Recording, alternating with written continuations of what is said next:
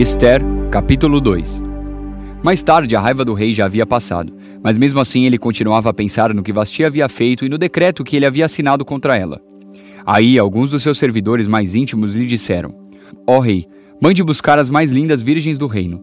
Escolha funcionários em todas as províncias e ordene que tragam as moças mais bonitas para o seu harém aqui em Suzã, a capital.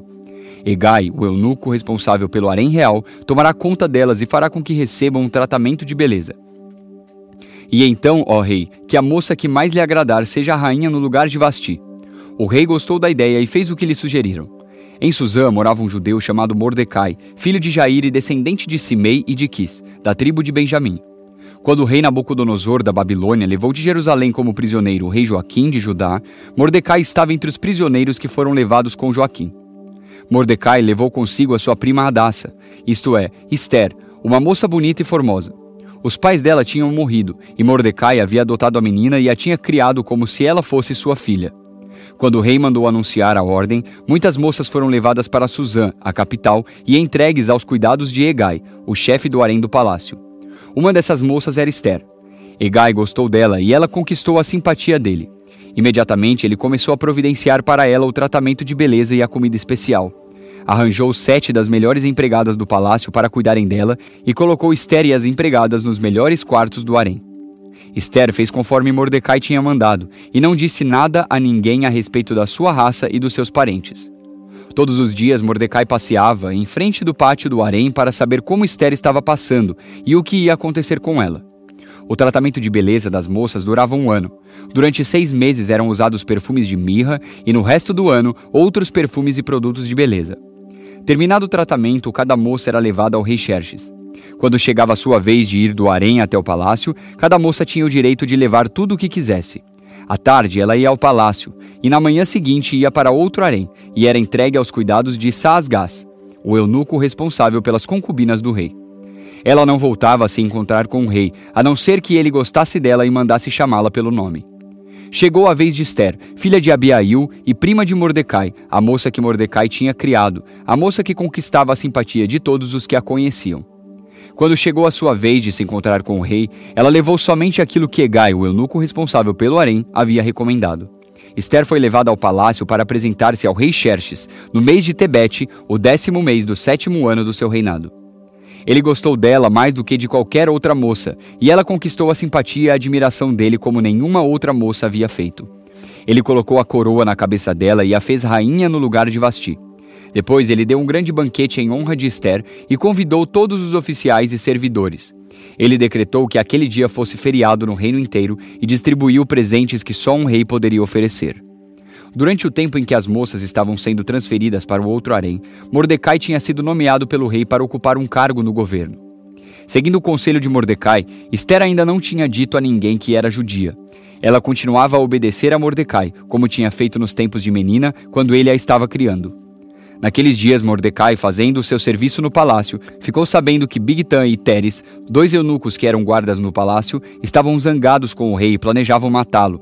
Aí Mordecai contou isso à rainha Esther, e ela disse ao rei o que Mordecai havia descoberto. Houve uma investigação e descobriu-se que era verdade.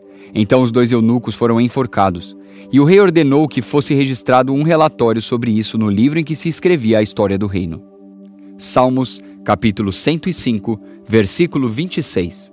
Então Deus enviou o seu servo Moisés e também Arão, a quem havia escolhido. Eles fizeram milagres de Deus no Egito e ali realizaram coisas maravilhosas. Deus mandou uma escuridão que cobriu a terra, mas os egípcios não obedeceram às suas ordens. Ele transformou em sangue os rios do Egito e matou todos os seus peixes. A terra do Egito ficou cheia de rãs que invadiram até o palácio do rei.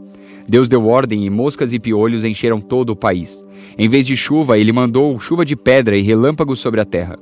Deus destruiu as plantações de uvas e de figos e derrubou todas as árvores. Ele deu ordem e vieram gafanhotos, tantos que nem podiam ser contados. Os gafanhotos comeram todas as plantas, todas as colheitas do Egito.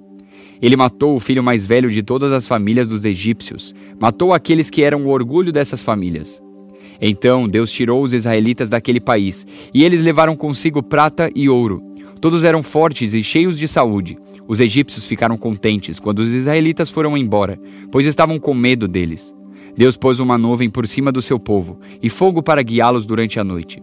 Eles pediram e Deus mandou codornas e do céu deu a eles pão bastante para matar a fome. Ele partiu uma rocha e jorrou água, que correu pelo deserto como um rio, pois ele lembrou da sua santa promessa feita a Abraão, seu servo. Assim, Deus tirou do Egito seu povo escolhido, e eles saíram de lá, cantando e gritando de alegria. Deus lhes deu as terras de outras nações e deixou que tomassem os campos delas, para que eles obedecessem às suas leis e guardassem os seus mandamentos. Aleluia. Apocalipse capítulo 12 Então apareceu no céu um grande e misterioso sinal. Era uma mulher. O seu vestido era o sol, debaixo dos seus pés estava a lua, e ela usava na cabeça uma coroa que tinha doze estrelas. A mulher estava grávida e gritava com dores de parto. E apareceu no céu outro sinal era um enorme dragão vermelho com sete cabeças e dez chifres, e com uma coroa em cada cabeça. Com a cauda ele arrastou do céu a terça parte das estrelas e as jogou sobre a terra.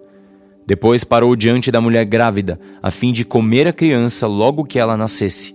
Então a mulher deu à luz um filho, que governará todas as nações com uma barra de ferro. Mas a criança foi tirada e levada para perto de Deus e do seu trono. A mulher fugiu para o deserto, onde Deus havia preparado um lugar para ela. Ali ela será sustentada durante 1260 dias. Depois houve guerra no céu. Miguel e os seus anjos lutaram contra o dragão, que combateu junto com seus anjos. Mas o dragão foi vencido, e por isso ele e os seus anjos não puderam mais ficar no céu. O enorme dragão foi lançado fora do céu. Ele é aquela velha cobra, chamada Diabo ou Satanás, que leva todas as pessoas do mundo a pecar. Ele foi jogado sobre a terra, e os seus anjos também foram jogados junto com ele. Então ouvi uma voz forte no céu, que dizia: Agora chegou a salvação de Deus. Agora Deus mostrou o seu poder como rei. Agora o Messias que ele escolheu mostrou a sua autoridade.